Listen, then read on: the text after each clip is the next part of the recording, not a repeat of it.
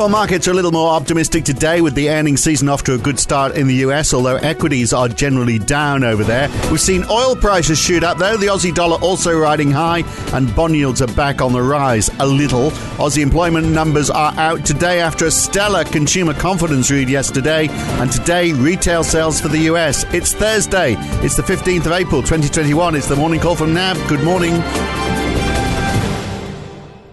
Well, the US dollar is down again. It fell 0.2% to the lowest in a month, whilst the Aussie dollar racing ahead at 1.1%, way more than the pound or the euro, which are both up around a quarter percent. We're seeing a return to the rotation in stocks. The Nasdaq is down 1%. The Dow is up a little. The S&P 500 also down 0.4%, but Goldman Sachs was up 3%. Morgan Stanley more than 2% up. That gives you an idea of where the money's going. And 10-year treasury yields are back on the rise, but only up 2 basis points. Actually bigger rises in most European 10 year yields, and a huge leap in oil. Brent is up 4.3%, over $66 a barrel now.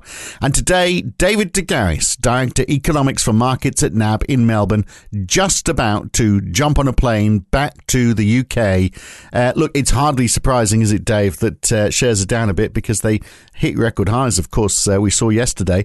And, you know, been a bit of moderation, a bit of rebalancing. We're going from techs to the cyclicals like banks and utilities again. Yes, yes. So when, when you look at the market overall, uh, you, are exactly right. The, the Nasdaq is um, is down a bit today. So there's a bit of rotation out of those tech stocks. Uh, the S and P is down what one quarter of a percent so far, and the Nasdaq's down three quarters of a percent. As you said, the banks have generally been doing well after those three big banks mm. uh, reported today: J.P. Morgan, Goldman's, and uh, and Wells Wells Fargo. Yeah, good results, um, weren't they as um, well? Like J.P. Morgan, fourteen point three billion. the market. Yeah, yeah, that's right. Um, they all beat the market, and it's just a way of the market's interpreting, you know, the outlooks. I mean, J.P. Morgan shares look like so far they're down on the day, but um, hmm. no, no, no, very, very good results for the quarter. And uh, you know what we're seeing in the currency space and and in uh, sovereign bond yields today is certainly part of the reflation trade, Phil. So Aussie uh, finding its way above seventy seven cents, Kiwi seventy one, nearly seventy one and a half cents, and the US dollar pulling back, and bond yields nudging back up a bit um, on both sides of the Atlantic. So yeah. the growth story is there. All prices are up, and the Fed beige books, you know, telling us that um, telling us that US uh, economic activity is, is coming back, reopening in their in their in their in its modest descriptive way. It was a bit of a triple hit, wasn't it, for oil? Because, I mean, first of all, yeah, there's that enthusiasm that things are improving. Then uh, OPEC raised its its forecast for oil in the second half mm. of the year as well, earlier in the week. Mm. And uh, then we had greater than expected reduction in yes. uh, in the stocks as well. So, uh, yes. three reasons why. Uh, and I guess, you know, when we look at all of that, uh, we'll be looking at US retail sales as well today and also China's Q1 GDP tomorrow as well. Because, I mean, both of those could have an impact on the, on the broader markets and also could, you know, perhaps push oil up even higher. Absolutely, and certainly part of the reopening story. We've seen that you know US people are travelling more mm. uh, now that the vaccination rollout is. Uh, is proceeding pace at a pre- pretty good pace. So certainly the US and the UK are ahead of the game on that front. Um, that was noted in the um, the beige book as well, and it's sort of feeding through into the oil story. So it's sort of closing the loop, really, isn't it? Yeah. So we're going to we're going to see tonight about US retail sales in the month of March, and um, just remember that after the six hundred dollars stimulus payments last December, you know, US retail sales jumped eight and a half percent in January, and um, now that quite a lot of those, quite a lot of the households received the $1,400 checks in March. Not all of them, some of them in April, but um, you know that's that's cumulative uh, boost to the economy, potential boost to the economy of over four hundred billion dollars. Yeah, so, yeah. I mean, it's not all going to be spent. Um, people will use it for all sorts of reasons. Uh, keep some of it to the side you know, when they go on holidays, um, savings, pay down debt, and so forth. But um, yeah, two and a half times the size of um, $600 payment. Yeah. So the market's expecting another pretty tidy number tonight. There's but um, going to be an awful lot of economics textbooks written about this point in our history, isn't there? I mean, my word. Looking at the US versus the rest of the world and who got it right. And look, you mentioned the beige book a couple of times. I, I always find it very hard to get excited about anything that is beige. but, uh, but I mean, this was pretty good, could wasn't be, it? Could be called the bright. I think maybe change the name to the bright red or the yeah, I think so. yeah, the, like the glowing that. red book. The yeah, beige book. exactly. The beige book doesn't sort of doesn't do it for me. No, immediate enthusiasm. But I mean, there was a reason to be enthusiastic this time. So all regional Fed banks reported economic growth, uh, and uh, yes. nine said it. You know, they're expecting uh, moderate growth. Uh, I think one was saying uh, very strong growth. Yes, goodness, they're uh, out on a limb there. So. you know, noted, you know, the two things I think the market's really interested in now. One is uh, the employment situation in the US, which is coming back. Yeah. Uh, noting uh, growth in manufacturing, construction, leisure, and hospitality, particularly so it's tourism coming back. Um, and widespread increases of uh, in in selling prices, but a lot of margin pressure there as well, Phil. So, yeah. you know, cost rises going well, that's, up. That's so interesting because that, that's the inflation story. It is, it? and it's what we saw in the NAB business survey, wasn't it, earlier in the week? That the businesses Indeed. with the input prices were going up, but it wasn't getting passed on to the consumer. I made the, you know, said, said at the time that must mean that uh, that they're expecting it, it, it is transitory because they'd be saying, well, okay, we'll just sw-. either they think the consumer's not going to buy if they push the price up, or they think it's transitory and we'll just swallow the cost and uh, those input prices will go down again. Which one do you reckon? Well, well, yeah. I mean, that's the, the two things that are going on here. One is the you know the already um, stressed supply chains around the world, and the other, of course, is the boost from the reopening and the stimulus payments and so forth, mm. feeding their way and lifting demand to an already stretched supply chain. Yeah. So. Yeah. I mean, there may well be margin pressure. Well, that seems to have been the case so far, but also some price rises. But we know that central banks will be looking through this, but how the market is able to deal with it will be something else. Is it all transitory? Might some of it spill over into next year and beyond?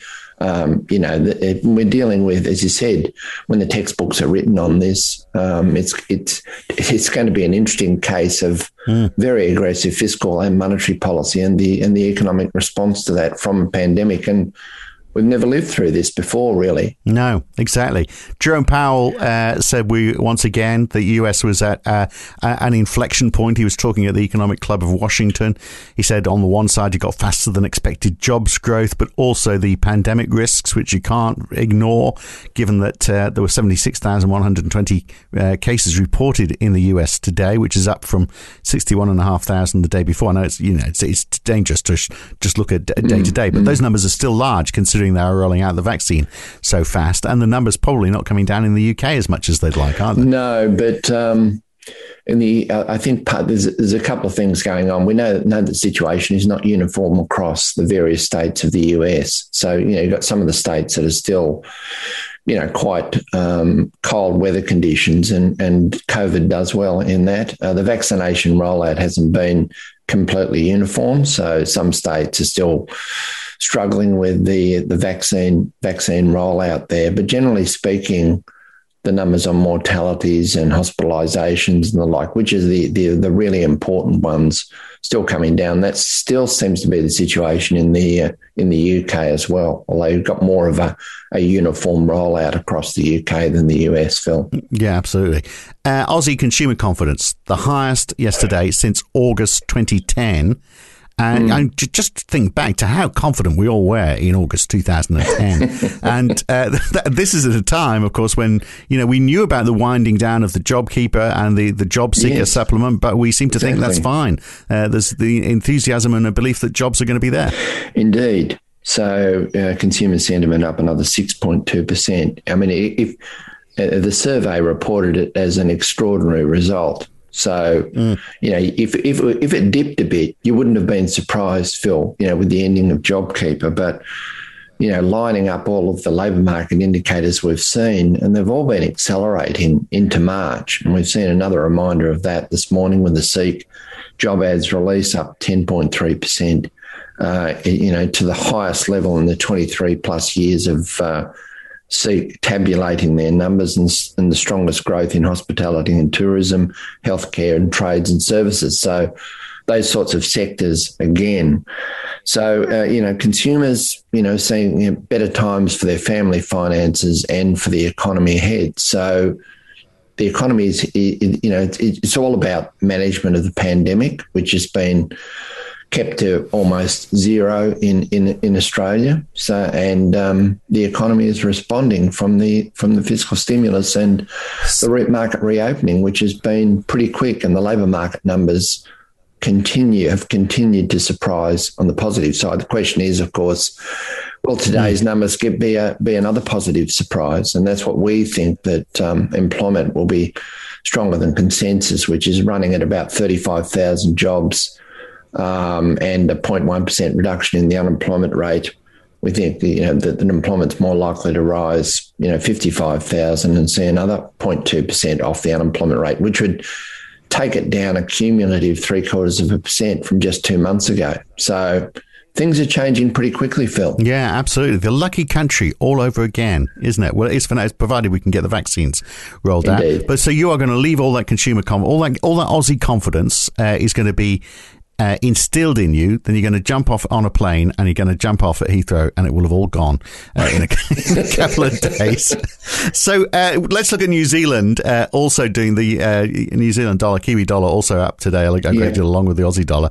Uh, the RBNZ yesterday, I mentioned that they met really just as a recognition of the fact that they did meet because it didn't really make much difference. They didn't really have too much to say, did they? No, their, their, their statement was expected to be almost a repeat of the February statement, and that in fact transpired. So, mm. keeping the I hope they changed the date. I hope they hope they didn't keep February on. I hope they at least changed it.